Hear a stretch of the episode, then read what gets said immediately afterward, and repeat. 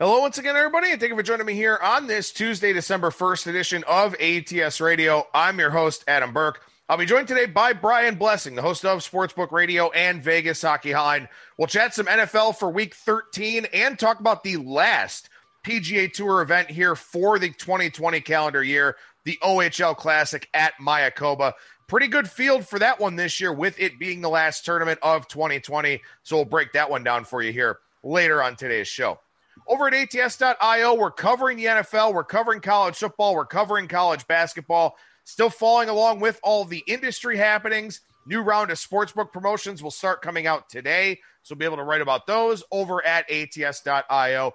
Make sure you download the ATS app, which you can find in the Google Play Store, in the Apple Store, or find direct links to download those uh, in or in these stores over at ATS.io plenty of stuff going on over there for you to check out. Very busy time of year here as you know all these leagues kind of finding a way to make it work as well as they possibly can here to finish out 2020. And I'll have a lot more content throughout the week over at ats.io. Traveling last week for the Thanksgiving holiday, uh, kind of doing what I could to get by, but we'll focus and hone in a little bit more here for this week, both on the show and also over at the website.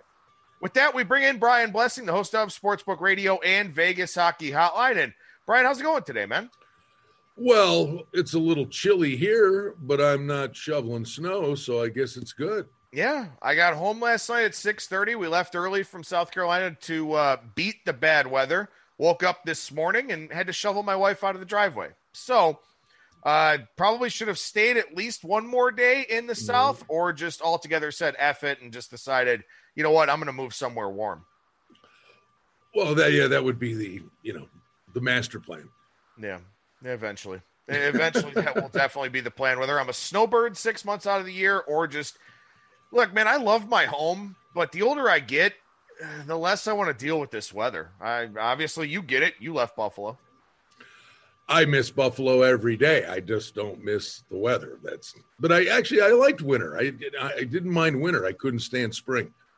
Spring was I it was okay. I made it through winter. I liked the snow. I didn't even mind shoveling the snow. I just couldn't take March, April, and May when I made it through winter. It was 55 and gray for three months. That that was worse than winter. I thought I was going to die this morning because it rained all day long yesterday. So it's that heavy, wet snow. Oh yeah, that's good. Mashed potatoes. Oh, God, I thought I was going to die. I my wife calls me she eh, about like after she finally gets to work her you know usual 10 minute commute takes 35 minutes. She calls, she goes, Are you still alive? Do you, do you still have a pulse? I was like, I don't know, barely, I think. But uh, do you have the setup where like you have a driveway? Yeah. Do you do the thing where you, you do the sidewalks, you do the driveway? Oh, the hell with you, the sidewalks. I don't use the sidewalks. Well, yeah, but yeah, that's fair. But but you do the driveway. Well, yeah, you got to think of the mailman. But, but you do it, you put it all out, and then an hour after you're done, the plow comes by it makes this mountain at the foot of the driveway, and it's even worse than all the work you did. Yeah. Yeah, that's that's probably what I'll get to contend with this afternoon, so she can get back in the driveway. Or better she, you than me, man. Or she can just live somewhere else for the night. Whatever. All, all right, right, so uh, so let's chat some NFL here, and, and let's sort of recap, you know, what we saw last weekend here first before we look ahead to this week, which uh, last week actually finishes on Wednesday with Baltimore what, and Pittsburgh was actually moved twice, in fact. Now they're going to play that game Wednesday afternoon. So week 12 not yet completed, but uh, anything that stood out to you from yeah. this past week? Yeah, idiot coaches.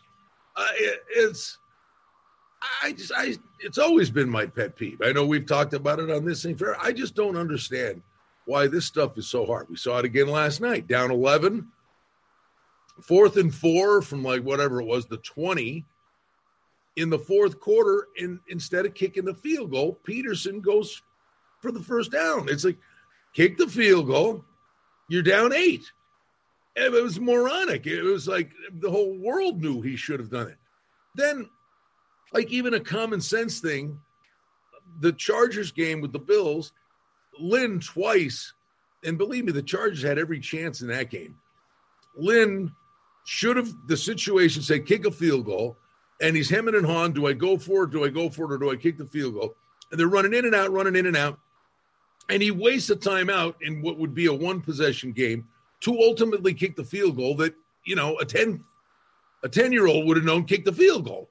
So he wasted time out in a one possession game. But the thing that was really dumb at the end of the game, now it was dramatic from a spread perspective. For the second game in a row, the Bills give up a Hail Mary. This one get they catch it like the four yard line with 20 seconds to go. So they get three kicks at covering the number, uh, and they're down 10. So whatever, they throw two incomplete passes. But now there's there's six seconds left. They've got the ball at the two yard line, and they're down 10. And it's fourth down. Lynn goes for the touchdown. And they call an idiotic, which would have covered the number, and the books were screaming and yelling. And the bill stopped it, and they didn't get the touchdown, so they didn't cover the number. But just from the game itself, the game perspective, I, I mean, if you were eight years old, okay, let's see what happens. There's six le- seconds left. Let me get this touchdown. So then I get an onside kick with one second left. I'm going to be asking my kicker to kick a 75 yard field goal or kick the field goal, which he should have done. And if you get the onside kick, Herbert can throw it 70 yards. I mean, yes, it's a million to one shot, but the Bills just lost to Arizona on a Hail Mary. They just gave up a Hail Mary. But, but uh, you know what I'm saying? It's like, can you think 13 seconds into the future? Like, if you got the onside kick, you got to throw a Hail Mary anyway. So take the field goal to at least give you give yourself that chance. I, I don't understand how these coaches have no clue what to do. Yeah, I don't know either. It's, it's funny because I had the Bills minus five and a half in the circa, so I'm I'm sweating that game on one of the apps on my phone because they didn't have Sunday ticket at the place that we were having lunch, of course. So you know I couldn't see what was or, uh, or late lunch, so I couldn't see what was going on with the game or anything like that. And I'm furiously texting people, "What the hell is happening in this mm-hmm. thing?" And that was one of the reasons why I ultimately decided on the Bills. You know, making one of my leans uh, into a pick there is they had the coaching advantage, and, and fortunately happened to play out for me. Uh, but that is an epidemic in this league, man. Why? I don't know. It's not hard. It's you know, then I'm then I'm, I'm sitting here watching the game last night with my wife, and the Eagles can't get out of their own way, and it changed the whole tenor of the game before halftime. Seattle, Philly can't get a first down. Seattle jailhouse blitz. Wentz runs backwards 25 yards throws off his back foot out, out of the pocket. I go, that's grounding. And the referee goes, there is no grounding because the uh, quarterback was outside the pocket and the ball reached the, the line of scrimmage. No, it didn't. There's a line judge standing at the line of scrimmage at the flag or at the stick. And he's standing here, and the pass is four yards to his left, short of first down. It's like, how does a side judge not run up to the referee go, it didn't make it to the line of scrimmage? And what ended up happening, Philly didn't get, you know, would have been third and 50. They ended up getting a first down, went down, and got points right before halftime. It, it changed the whole tenor of the game if, because Russell Wilson would have got the ball back with two minutes to go and they go down and score again. And I'm sitting there going, how is that acceptable?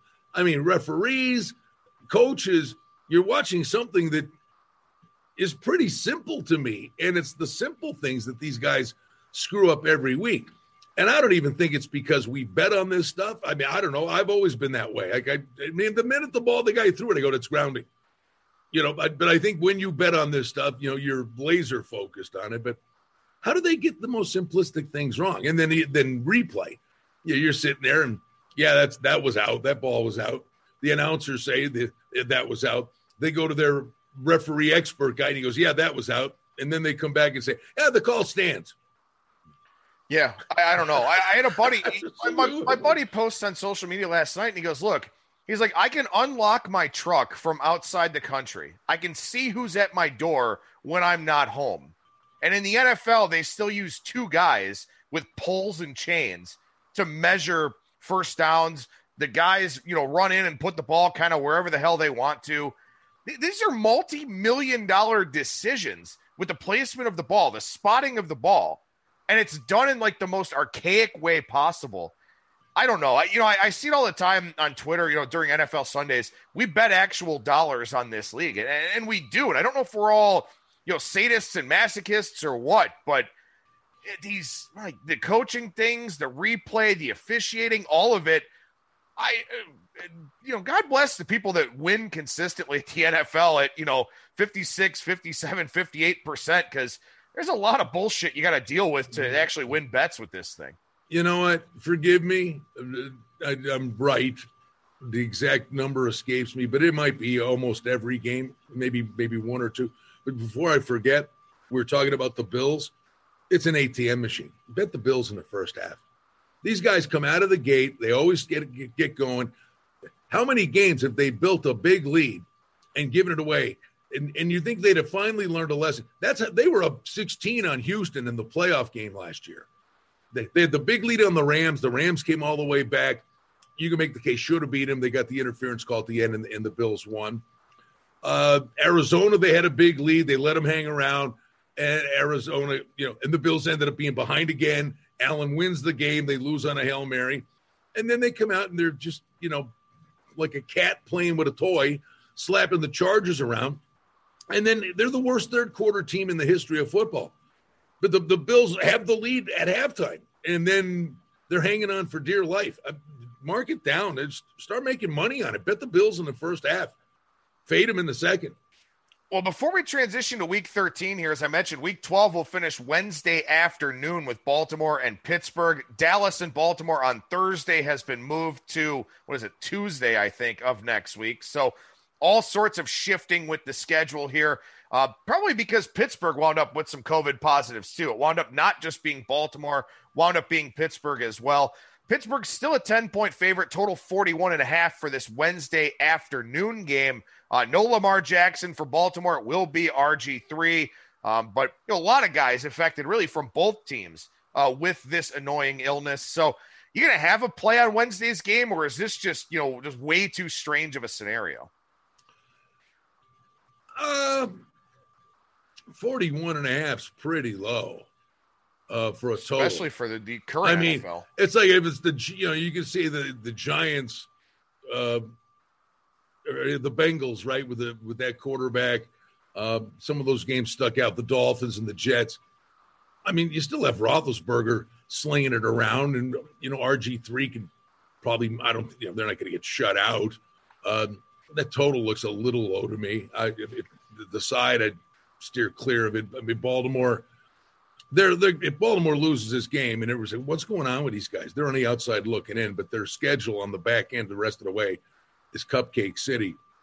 So you know, Baltimore's going to make a push. It's just probably not going to be here.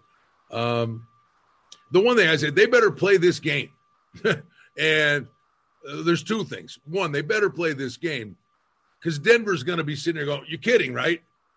We we had to play a game with a guy we pulled out of a tailgating party at quarterback, and you're giving these guys day after day after day after day. Why why is why is Baltimore Pittsburgh getting special dispensation here? So this game's got to go. And then the other thing is is a little interesting, and I, I hate to bring it back to the Bills I mean, they're playing the Niners, which is no walk in the park because I think the Niners are playing good. And it could be a look ahead spot for the Bills playing Pittsburgh. But you now have Pittsburgh, you know, mark this one down. You've got Pittsburgh playing Wednesday, Monday, and then having to play the Sunday night game at Buffalo.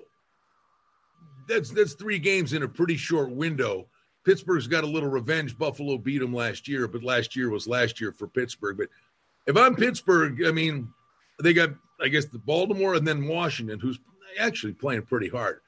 But if you're sitting there going, where's the spot that Pittsburgh could stub their toe? You know, having to play three games in a short window and then play the Bills, that might be uh, that might be the banana peel for Pittsburgh. Yeah, I think so too. I think that, you know, again, we're going to find some interesting spots, interesting pricing, you know, going from playing on Wednesday to playing on Monday or Wednesday to Tuesday, that's something that's really never happened in the NFL before. Yeah, you, you got a database for that? No, no database for that. We talk circadian rhythm if you want. Oh, um, there you go. You know, again, playing this random mid afternoon time slot, just very strange for both of these teams. And, uh, you know, at least from Baltimore's side, seems sort of potentially self inflicted uh, with their trainer not masking up and all those kinds of things. So, you know, I, I think it's also going to be interesting, too, to see how these things are kind of handled going forward because you know, it also looked at, and you and I talked about this last week. It looked like the line had been drawn in the sand. The NFL said, We're doing this, you figure it out. And these mm-hmm. two teams were unable to figure it out. Game winds up getting moved twice. And then now you wonder, okay, well, you know, like you said, Denver, you know, Denver can look at this and say, well, well, that was not, that wasn't fair for us at all, not having any of our quarterbacks. Pittsburgh mm-hmm. was upset about losing their bye week, having games moved, stuff like that. But then they, of course, come down with some cases of their own. I don't know, but I, I don't think we're done with, you know, having to adjust this schedule and sort of figure things out on the fly. So, well, they do not want the week 18. I mean, right. it's yeah. there, but they're sitting there going, we're not moving the Super Bowl because of this. Right. So, I guess the, point is, is it because there were so many guys and they, they felt it would be the, are the two days going to make a difference? The impact of okay, these guys are infecting each other all over the place. And then we're, how do we get back on the beam with these two teams? But for the life of me, how do you sit there and say to Denver, yeah, um, you know, you can play your game on Wednesday and then your quarterbacks can play. Uh, how does Denver get thrown to the Wolves and Baltimore doesn't? Well, because Baltimore and Pittsburgh are in the hunt. You know, if, if Denver was playing for anything, then, you know, that's probably okay. a scenario where, where they probably end up moving the and and well, it, well, it is a fine, double it is a double standard well, without a, a doubt. But yeah, well, I mean that's fine. You can say Denver's out of it, but what's Seattle saying or Green? What's Green Bay saying? Really, right. you, you just handed New Orleans a win? Yeah. I mean, Denver at home, maybe they beat Miami. I mean, it's not, and it's Taysom Hill, not Brees. It's, it doesn't, it, I don't think Denver would have been without a shot if Drew Lock was playing. So, yeah, we can sit there and say, yeah, Denver's irrelevant, but you you know you probably handing at the end of the day you may look back on and say, oh yeah, New Orleans got a week off in the playoffs because they played Denver without a quarterback. No, that's fair. No, that's very fair. I mean, I, I don't I don't know what the solutions are, but you know we'll see if the NFL has to come up with more of them on the fly here as they go forward. Like I said, no Thursday night game. It was supposed to feature Baltimore. They will play on Tuesday next. Oh, week. make them play Wednesday, Thursday. Let's go. Yeah, right. Hockey players do it. Yeah, well, in any event, the Sorry. first no, it's fine. It, it's all good here. I guess we'll go to do a highlight video with some of our thoughts for Week 13 here on ATS Radio. I'm host Adam Burke. That's Brian Blessing, the host of Sportsbook Radio and Vegas Hockey Hotline. And interesting game at the top of the board for Sunday here, Brian. Detroit and Chicago, Lions and Bears, NFC North rivalry. The standard issue three is where this game kind of sits now, but it's not where it sat at the open. In fact, Detroit was plus six in some places when this line came out. Now down to Detroit plus three, 44 and a half the total for this one. But obviously, the big question here for the Lions is now that Matt Patricia has been fired, and this has been a long time coming, how do they respond here in the month of December with you know a few games left to go?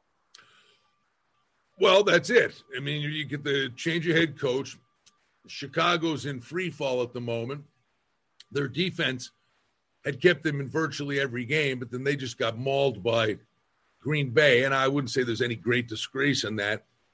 Uh, Trubisky looked better than Foles, but they were never, you know, in that game.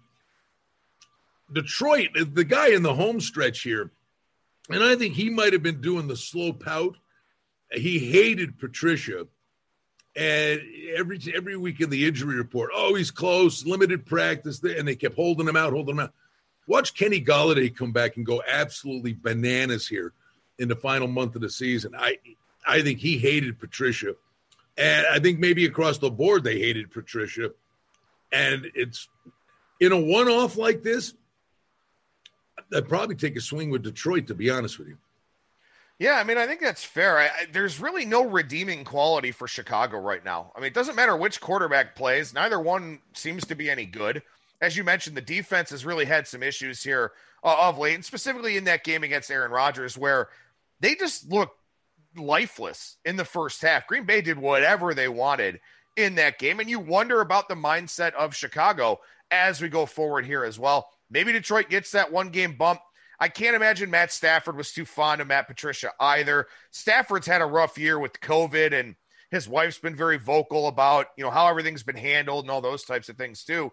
So you wonder about Detroit and you know how invested they still are. But you know, for our listeners that are maybe in one of the handicapping pools or in a pool where you're going to pick every game or something like that, it would be Detroit or nothing for me because at least there could be a spark this week. Yeah. I don't think there are any sparks left for Chicago. I think they're just uh, you know, they're one of those dud fireworks, so to speak. I mean, Detroit at least has offensive potential. Is that fair? Yes. I mean, and if you bring Golladay back, you know, you can you can see a game where for one, you know, a week where Stafford throws for 330 and you know, they they got the running backs can get it done. They're not setting the world on fire, but they're not hideous. And the Bears are just this plotty mess on offense.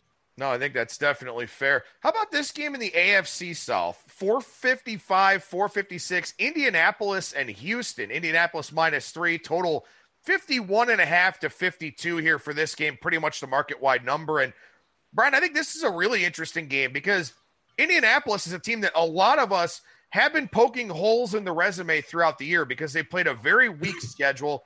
They get the rematch with Tennessee after doubling up the Titans on Thursday night a couple of weeks ago. And the Titans do whatever they want on offense in that game. Now Indianapolis goes down to a shorthanded Houston team without Will Fuller uh, and Bradley Roby here, both popping positive tests for a banned substance. But you know, at this point in time, I think we kind of see this across the NFL. You can kind of bet on effort levels for teams. And, and right now, Houston is still playing very hard for interim Romeo Crennel. Hey, do me a favor. Give me um, it's circadian rhythm. Uh, throw it. Give me two or three more fancy analytics things. I don't, man. Don't put me on the spot like that. I'm just, uh, I'm just trying to figure out how to get back into my normal routine. Uh, well, did did you do analytics when you shoveled the driveway? No. No, I did a lot well, of swearing when I shoveled the driveway. All right. Sometimes this stuff it ain't so hard. You know, I mean, to be a rocket scientist and, and outthink yourself with all this crap. The, last week, I, I, I think I know I did a video. I'm assuming I don't know what we did. Maybe we talked about it last week. The Tennessee game is uh, it's like Tennessee's playing at Indianapolis, and like, oh my god, this is the exact same game that I thought was the bet of the year two weeks ago and that was Seattle had lost to Arizona and the Rams. They're tied atop the division at six and three. But if Seattle loses to Arizona, they're two games behind Arizona. The division's gone. So Seattle is playing that game in week whatever, 10. That's their season. It's a playoff game. And Seattle got revenge, punched him in the mouth, won the football game. Here's Tennessee. They get beat, they get smoked at home by Indy. They're tied atop the division. But if Tennessee loses to Indianapolis, the division is gone. They're two games basically behind them, with Indy having swept them. It's like Tennessee has to win the football game. This is a playoff game for them. And oh, by the way, they are the matchup nightmare of all matchup nightmares in the playoffs in a one off because they can run the football. Tennessee went in there, you know, ridiculously high scoring game. Tennessee wins the game. It was a playoff game for Tennessee. If Tennessee and Indy play 10 times, they go five and five. If, if Indy played Tennessee, that was like one of the bets of the year last week was Tennessee. They played again this week. I'm probably betting Indy. So, so I'm just, the point is, you don't have to overthink this stuff. It's like situational things that dictate common sense without going overboard. So now Indy, they, now they get maybe physically that game took a toll on them. Houston's playing better. Houston has extra time to prepare. Everything's pointing to Houston. But I think Will Fuller getting suspended for six weeks, he's gone. As good as Watson is, Fuller is such a weapon in the ability to stretch the field. And this is a very good Indy defense that just gave up 45. Uh, I, I think Indy bounces back. I, I think I, am not convinced. You know, Houston's got the, a good enough running game against this defense, and Fuller's absence points to me to, to Indianapolis. I, I don't know. The, there's a very long-winded answer, but it, it's like sometimes don't overthink this stuff. It's right there in front of you. Yeah, I think this is one where I'm going to take a look at the Indianapolis Colts too, and you know, as you said, for a variety of different reasons. And you know, every week when I watch the Philadelphia Eagles, and I saw some oh. people kind of talking about it last night, like this is a you know Doug Pederson team that beat the Patriots in the Super Bowl with Nick Foles. Like, like what is how have they fallen so far? The answer it, is Frank Reich. The answer is Indianapolis head coach Frank Reich. He was the offensive coordinator for that Super Bowl. He did so many things with that offense to put them in positions to succeed. And I think this is what I like to call a get right game for Indianapolis. I think this is an opportunity to, yeah, they got to go on the road and, and, and whatever. They're playing a team with extra rest. That's fine. It is what it is. But they're going on the road to play another inferior team. And we've seen Indianapolis have success this year with inferior teams. As I said, a lot of people have poked holes in their resume because of the strength of schedule that they've played. Now they're going back to that weak strength of schedule after losing that game to Tennessee, where, as you said, Tennessee had you know everything to lose in that game and they played like it. Houston really has nothing to lose. They're playing better. They're playing well for Crennel. He's not going to be named the full time head coach. At least I don't think so. But now Watson loses another weapon when he was already short on them. It's got to be Indy here. And, and what surprised yeah. me a little bit is the line move coming off of three and a half with the places that had it, coming down to three flat on the juice minus 110. That surprises me a little bit, but I, I think Indy is the play here in this game for sure. Yeah. And, oh, by the way, to boomerang back because they're connected – not to talk out of both sides of my mouth, I, I think Indy will offset the fact that Houston has extra time to prepare, but Fuller's absence is, is a big deal to me. But I actually think the extra time to prepare, going back to the Detroit thing, is a big deal the first game of the new coach. So. I think that back to the Detroit thing, the extra time is very beneficial uh, with the new coach gearing up for that game. So they're kind of connected. Anyway, I think, I think so too, and and also too, you know, Patricia seems like a guy who's, quite frankly, kind of a dick. And yeah, well, you know, now now you get rid of that negative influence, and I can just go out there and have fun. You know, we talk about this all the time uh, with the NHL when the NHL's in season. When you're no longer playing for anything, and you just kind of go out there and play, mm-hmm. you know, well, that's pressure's gone. It usually helps. Who, here, who's the definition of that? You tell me. Pop quiz. I'll give you a guess. You one. Give me. I'll give you one guess. Who's the Who's the definition of pressure's off? Just go out and play, and you don't want to play them. Okay, you're not going to get it, are you? No, I'm not. Atlanta. Yeah. I mean, you know, look at last year. They're hopelessly out of it. The coach is going to get fired. They go on a tootsie roll at the end of the season. Now Raheem Morris is there. They're four and two. They probably dug too big a hole to have any say in the matter. The Raiders in a letdown spot that we talked about, vomited all over themselves, and Atlanta was more than willing to take them to the woodshed. And we see this from Atlanta, and they did that without Julio Jones and Todd Gurley in the lineup. You know, Atlanta is this, oh, we're out of it? Okay, let's go kill somebody. Yeah, and you know, to get to that game here, 463, 464 against the Saints – keep in mind when the Saints were at home against the Falcons a couple weeks ago, Taysom Hill was announced as the starter. We all thought it would be Jameis Winston. Winds up being Hill. The line craters. Saints actually closed as low as minus two and a half at home in some places for that game. And I know that home field advantage is relatively non existent here in the NFL this year. It's not strong if there's one at all to speak of.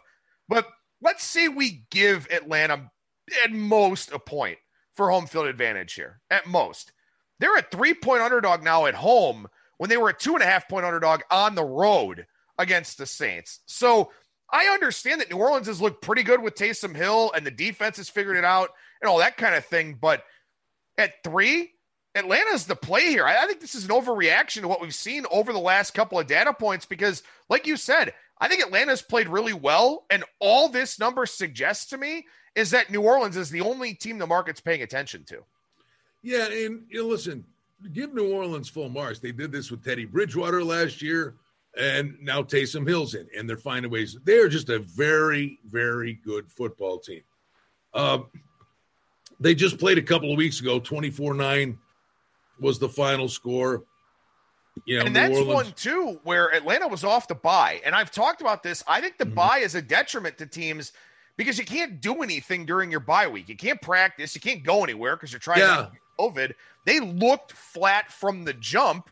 And then last this past week, they looked like they were ready to go. So I think they're in a better spot here, not coming off the bye.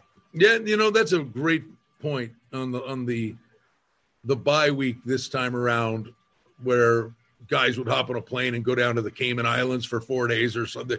Yeah, what, where are you going to go and what are you going to do? They're right. probably better served to keep just keep playing football. That's actually a very interesting uh, way to look at that. Um, I like the over. I think Atlanta's competitive in the game. I still think, you know, Hill does more than enough to have that offense move the sticks. And then when they get in the red zone, I think they're pretty good to run it down your throat with him or Kamara or now Murray had a big game. But I think Atlanta's got things going a little bit here offensively. And historically, and I know it's not Brees, but historically, the, there's always an isn't there? I mean, every year a New Orleans Atlanta game, first game was 24 9. But isn't there always a New Orleans Atlanta game goes down to who's got it last and it's like 41 38? Yeah.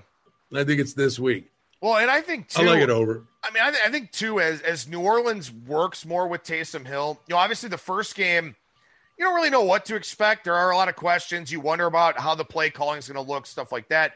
Second game, they're playing in Denver against a decent Broncos defense in you know the altitude and all that kind of thing. The the further removed we get from Drew Brees, the more efficient I would expect New Orleans' offense to get. So mm-hmm. I would think that you know even though their defense is playing better, and that's kind of a sign here uh, with the total coming down in this game to 46. I do think the offense gets more efficient, gets more creative. You find out more about what Taysom Hill can actually do, stuff like that. I, I agree with you. I think kind of going against the early money here this week isn't a bad idea on that total. Yeah. No, just the nature of the beast when these guys get together. And um, Atlanta's, think about it. I mean, Atlanta's four and two with Raheem Morris. We have talked about Quinn. You know, when is he going to get get lit up? When is it? Get, we've been talking about that for how long? So that means those players had been talking about that or answering questions about that forever and a day. It's, it's like a breath, breath of fresh air for the uh, the core of that team that was just constantly being asked about the coach getting fired. Yeah, no, no, that's an excellent point too. And uh, you made a lot of excellent points over on our ATS YouTube page this week, doing videos on that New Orleans Atlanta game that we just talked about. Also, videos for Cleveland, Tennessee, Rams and Arizona, and then also Bills and 49ers. So I encourage listeners to definitely head over to our ATS YouTube page and check out Brian's thoughts on those four games. So I want to touch on a couple of other games that you didn't talk about uh, on video here for this show, and one of them being Eagles and Packers. And the look ahead line on this one was Packers in the minus six and a half to minus seven and a half range, depending on where you look. After another debacle from the Eagles last night, who did cover the closing number um, you know, in in kind of surprising fashion there with the late two point conversion. But now the number's nine, and this is in mm. part because the Packers looked so good in their game against the Bears as well. The big thing, I think, the talking point here this week, and I know you've got Philadelphia on a short week, so maybe Pederson will shy away from doing this, but you got to go with Jalen Hurts the rest of the way, right? You oh, it's it, it was you're watching that game last night. It's like this the kid came in for a play or two and then he goes back to what are you tinkering around in the middle of games for? But but but see, there's a real problem. It's not just well, it's a problem because right now that division's still there for the taking. The NFC East, as ridiculous as that sounds, but I saw this yesterday on Twitter or somewhere. I believe Carson Wentz makes 18 million this year. Next year he makes 36, 38 million bucks. Um, you, you you better figure this out. Is this guy done? Is he done from what you're seeing? I mean, he, he's got to be, right? Well, uh, part of it, though, is no one's open. Yeah, that's true. They they showed this last night, and they, well, he holds on to the ball too long. Well, what do you want him to do? Well, he threw, he did. He threw a horrible pick, but nobody's open. Uh, you know, so it's, it's, I'm not saying he's not been atrocious, but he's got nothing. I mean, what's his name? Uh, Alshon Jeffries. It was like his first catch of the year last night. what are you talking about? They they show the overhead thing, and there are all, all these guys running around. There's nobody open, and just a matter of time till you know Wentz gets pancakes. But you had Hurts taking first team reps throughout the course of the week, so they're they're a whisper away from doing it. That was hideous. By what we saw in that game against Seattle, I I you got to go to them at some point it's Fisher cut bait, but I mean, it's a much broader discussion. Hey, by the way, how much grief did the Eagles take when they drafted a quarterback? Yeah. Remember no, the grief? Remember the grief they took? Oh, what are they doing? Why would they take it? Well, like, I think we know why now. And, and, I think, I mean, there's a lot going on here. I mean, Car- I don't think Carson Wentz will ever be healthy again. I think that's a big part of it. I, I he's not 100%. He doesn't move around like a guy who's 100%. So that's part of it. And as you mentioned, not only is nobody getting open, but also the Eagles have just been ravaged by injuries basically three years in a row at almost every position on the field, but especially at the skill positions. Dude, so, am I missing? Am I missing something when you watch him? I mean, we know how good he was out of the gate. It just looks this way to me. Maybe the quirky motions. It's kind of a three-quarter arm. It, it's almost. It's not as goofy as Philip Rivers, but it's not far from it but it's like this three quarter shot put when he throws it. But his arm strength, it doesn't look like there's anything on the ball when he throws it, even if he tries to throw it downfield. I mean, he just looks like night and day. Like, is this anything near who the guy was when he came into the league? Yeah, I there's a lot going on there. I mean, I, I don't know if if now is you know the time that you make that move, especially you know because maybe you could find a way to get out from some of that money next year. But they got to do something, and mm. I don't know if Doug Pederson's the answer either. So, you know, maybe that's something they need to evaluate at the end of the season here as well. Brian, one more game I want to ask you about on this video before we chat some golf to finish up today's show. What do you make of the Patriots being favored cross country against the Chargers? How about that one? Yeah. You're speechless. Uh, I've not, I've not seen a team like the Chargers that just find the most remarkable ways to give football games away. For years now, too. Her, Herbert, no, I mean that Anthony Lynn stuff in, in the Bills game. I mean, the the they, the Bills were right, and you know what? The Bills were coming off a bye. Back to your point of the bye may not necessarily be a good thing that game was there for the taking. The Bills defense bailed them out in the second half of that game. And for the first time, Herbert looked uh, pretty frustrated. There, there, there was just not much there for him to deal with. Uh, it will. The chess match is going to be Belichick, and what is he going to take away from Herbert? And Keenan, Keenan Allen, right? I would think. I would think you'd be looking at Keenan Allen, but they've got enough weapons that this kid's got the arm, and I think he's got a little gunslinger in him. That okay, you took Keenan Allen out, that he might be able to with Williams and uh, what's the one kid's name? Is it is it Guyton? Um, they got one kid that just run nine, runs nine routes, and you know he catches a seventy yarder every three weeks. What they and Ekeler's back, and he didn't look bad at all. I kind of think this is the Chargers spot here. Uh, you know, New England is so one dimensional to me um, that I don't think they can keep pace with the Chargers offense. I, I think, I think it, I think it's a mismatch. Herbert over Newton. I really do. I think it's fair. I think that's such a tough game, especially because, again, I mean, Belichick will outcoach Anthony Lynn. That is the one guarantee that we have in this yeah. game. The question mm-hmm. is, you know, is Herbert good enough to over, uh, you know, to compensate for that? And to this point, I think Herbert's played really well this year, and their record is still poor, and they're having trouble against the spread too. So I don't know, but you know, as I look up and down this NFL card here, uh, and I feel like I say this every week that I'm not a, a, huge fan of the NFL card, but it's it's largely because, again, I think you know it, the, a lot of these teams are very Jekyll and Hyde unless they're the elites or the super well coached teams.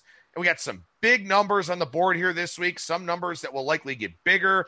You've got, you know, the, the four teams Washington, Pittsburgh, Dallas, Baltimore on you know really strange setups now, maybe kind of like Washington a little bit uh, against Pittsburgh. But you know, looking up and down the card here, it's just you know again you got teams that aren't great laying big numbers. Minnesota laying almost double digits.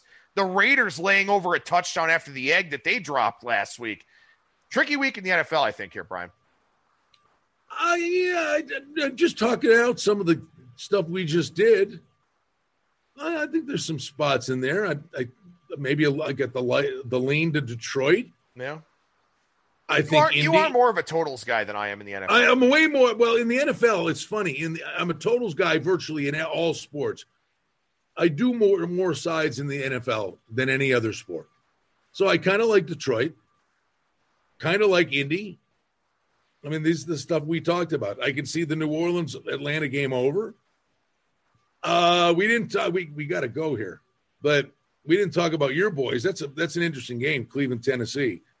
Like I I think I kind of like Cleveland to be honest with you. I mean, I think in a playoff game, I think Tennessee would take him to the woodshed, but Tennessee just played Indianapolis twice and Baltimore in the last three weeks. At some point, you got to wear down, and let's give Cleveland full marks. You know what? By the way, maybe I'm, that wasn't fair because you know what? If Tennessee's dangerous because they got Derrick Henry and can run the ball, Cleveland is dangerous because they can run the ball. So you know what? I, I take that back. That Cleveland might be a very tough out for somebody in the playoffs. And and Tennessee also played Pittsburgh before that first Indy game, right? I don't know if there was a game in between there or not, but uh, mm-hmm. uh, you know, they played Pittsburgh too. So Tennessee's played a very very tough schedule here, and of course the line movement in that Cleveland Tennessee game is an indictment of the schedule that the Browns have played. Uh, team that's eight and three with a negative point differential. That's getting a lot of run here uh, on social media. But we'll talk more about those games and all the games here throughout the week on ATS Radio. But make sure you check out our ATS YouTube page where Brian does have those four game breakdowns for us. Make sure you subscribe hey. over there and subscribe to the full versions of the show as well. This is going to sound nuts. Nah, it's nuts. Like, they beat Houston 10 7. They beat the Eagles 22 17. They beat the Jacks 27 25. Listen, Cleveland is like, yikes. They're 37 34. They beat the Bengals. I mean, these are not juggernaut teams. But you know what? they're winning. Um, it, they're winning, and all all this stuff seemed to come to fruition after OBJ hit the bricks. Yeah. I mean, I, I don't know if it's a more simplistic approach to the game um, that they're taking, and at some point, you know, it becomes eight in the box, and okay, go ahead, try to beat us, and you know, eventually it'll catch up with them. But you look at the, they're entertaining. I mean, uh, uh, you got the cardiac kids back there. I mean, every game's close. Yeah, well, that's the thing. I, I would rather play Cleveland at this point getting points as opposed to laying points because they don't create margin in any of their games. They really haven't throughout this season. The only game they've had some margin in was Washington, and and Washington was minus five in turnover margin in that game. So the Browns just don't create a lot of margin, but by running the football, by moving the chains, they do end up with a lot of close games. So they're getting six now all of a sudden. Uh, that's one that's definitely on my short list here for this week. Real quickly, we'll finish up. Just want to make sure we talk golf just one last time here in 2020 with the OHL Classic out at Mayakoba. This is in Playa del Carmen down in Mexico. And I sure as hell wish I was there right now uh, instead of being here in the snowy Cleveland area. But you know, with that in mind, there are some guys playing this because it's the last tournament, but also, you know, these guys, I mean, their lifestyle's been kind of cramped a little bit, not being able to travel as much, stuff like that. So maybe kind of a, hey, let's go on vacation but also I'm going to play this golf tournament, try and win some money this weekend. We get Justin Thomas, Brooks Koepka, uh, Abraham Ancer, of course, Mexican born player. Uh, same thing for Carlos Ortiz. We got Daniel Berger in this thing, Tony Finau, uh, Harris English, who's a past winner here. Pretty decent field south of the border. And thank you. You just made the case for me. You, I said the one guy. I said, uh, to me, there. Everybody's going to talk about Ancer, and Ortiz just won. And the guy that's flying under the radar, who I honestly think uh, is is going to be a much better play, player than the other two, is Sebastian Munoz uh, at 55 to 1. I think he's going to be real comfortable in his own skin down there. I like Sebastian Munoz. And take a little flyer with Gary Woodland at 60 to 1. Uh, other than that, it's late in the year. Like I said, it's the last one. Guys have been in and out, up and down, off, back. Uh, I'll, I'll, I'll play those two guys. That's it. And then on Friday, going into the weekend, uh, watch a couple of rounds and make a decision from there. So I'm, I'm treading lightly, but I, I, think Munoz flies under the radar. That's an overlay. Believe me, if if you know Carlos Ortiz is 45 to 1, Munoz should be 45 to 1. He's 55 to 1. He's the overlay. And Gary Woodland, man, we'll see. You know, it has that David Duval thing all over it. He wins the U.S. Open, everything was good. And then the guy comes back and, you know, turned into this fitness guy and lost all this weight. And it's like, where did Gary Woodland go? Physically and literally. You know, it, it didn't work for David Duval. If it ain't broke, don't fix it. But I think Gary Woodland can still play some golf, but see if he can salvage something out of the season. I got some pretty big, not, I have some medium range prices and a few big prices that I like for this one. I think the fact that you've got guys like Thomas and Koepka and Finau and Berger there, you know, those are all going to be the short prices. Harris English is a short price too, around 16 to 1. Viktor Hovland is in this as well. What that does is it creates a little bit of price inflation on some of the guys that play this course regularly, play these types of events regularly. I've talked about this a lot. I like looking for guys that play well on coastal courses, vacation destinations, stuff like that. Guys that don't hit the ball a long way, but they just play really well. I don't know if they're comfortable in these settings or what it is, but this is a par 71 Greg Norman design. Wind could be a factor. Obviously, you're right on the Gulf of Mexico, but a guy like Joel Dahmen at 66 to 1, I think he's a pretty good player, good ball striker, accurate off the tee. That should help him here. Russell Knox has three top tens here in his career. He's 80 to 1. Of course, you know, a guy with a European tour background, he'd be good if the wind kicks up. That's not a bad look. Brice Garnett, actually one of the best players here all time in this tournament. He won in, I think, Puerto Rico or the Dominican or something like that. He's a guy doesn't hit it all that far, but plays well in these vacation destinations. He's 150 to 1. Uh, if Pat Perez was healthier, I'd consider him. He's a past winner here, but he withdrew from a tournament a few weeks ago and he's missed some cuts. But that's what I'm looking at, man. I'm looking at some triple digit prices. Rory Savage? 125 to 1. He's Mhm. a good player. Can't Um, win with a yellow golf ball. yeah, it's been proven. It's festive. You can win here. It's at not festive. It's annoying. The guy's out there playing with a range ball. Well, next My- time I come out there, I'm just bringing sleeves of colored balls, and, and we'll have I to mean, go I for. I burned more money on uh, Rory Sabbatini, and then even took a shot with Bubba Watson in the match. You can't win with a yellow golf ball. Stop it. Well, You we'll want to win see. You know you want you want to make a hundred thousand dollars in sponsorship for playing with with their yellow golf ball, or you want to go make a million dollars and win a golf tournament? Duh. Get one of the sportsbook directors you have on Sportsbook Radio to put up a year long prop for you. Will a player with a yellow golf ball win a tournament? Yes, no. See if they'll do it for you. I have no minus seven dollars the way it's going. Speaking of sportsbook directors and sportsbook radio, Brian Blessing hosts that show on a daily basis. In fact, I'll be on today's show yeah. uh, with Brian. And uh, Brian, how can people check out that show and where can people find your work? Well, it's good stuff. Uh, we get Sportsbook Radio was noon to two. The Vegas Hockey Hotline's one to two Pacific time. That's at kshp.com. If you're a hockey fan, uh, a lot of good stuff there talking hockey, and hopefully these guys, the clock's ticking, man. They got to get their act together. Now, the the Sportsbook Radio, which was noon to one, it still is, but it's on the Sports Grid Radio Network, and now we do a standalone hour for Sports Grid Radio uh, Pacific time at eleven o'clock. Adam's going to be on with us today. So we're on uh, the Sports Grid Radio Network now. Bear with me from 2 to 4 Eastern, 11 uh, to 1 uh, Pacific time. And the exciting thing is, Sports Grid Radio is going to be on Sirius 204 starting on January 7th. So we'll be out and about, and uh, I think that'll be a, a lot of fun. We're looking forward to that. So uh, it's been, we're about, uh, this is the start of our fourth week on Sports Grid Radio, and excited to what the future holds there. So it's good stuff. And on Twitter at Brian Blessing, you know, basically anything we do, we, uh, we get out there for you. And Adam will be on with us today. Absolutely. And I'm definitely looking forward to it. Again, check out Brian's videos over on our ATS YouTube page as well. Brian Blessing, again, Sportsbook Radio, Vegas Hockey Hotline, Tuesdays here with me on ATS Radio at Brian Blessing on Twitter. appreciate the time as always, man. Thank you so much, and we'll talk to you again next week. Let me see your shoveling motion. I ain't getting up. My back hurts now. Are you right-handed or left-handed? I'm Or do right-handed. switch? Oh no, not with a no. You're right-handed, so it's your lower left back that's always in peril.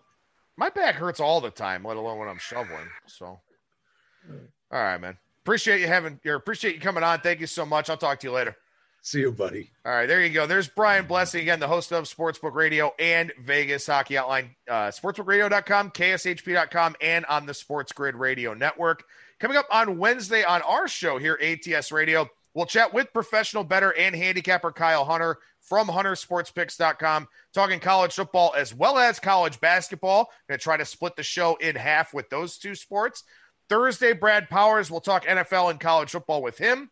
Then Friday, week 13 in the Circa Sports Million, 33, 26, and 1 for my ATS.io 2 entry. We'll see how week 13 goes on Friday's show. That'll do it for me. Thank you so much for listening, everybody, and I will talk to you again tomorrow.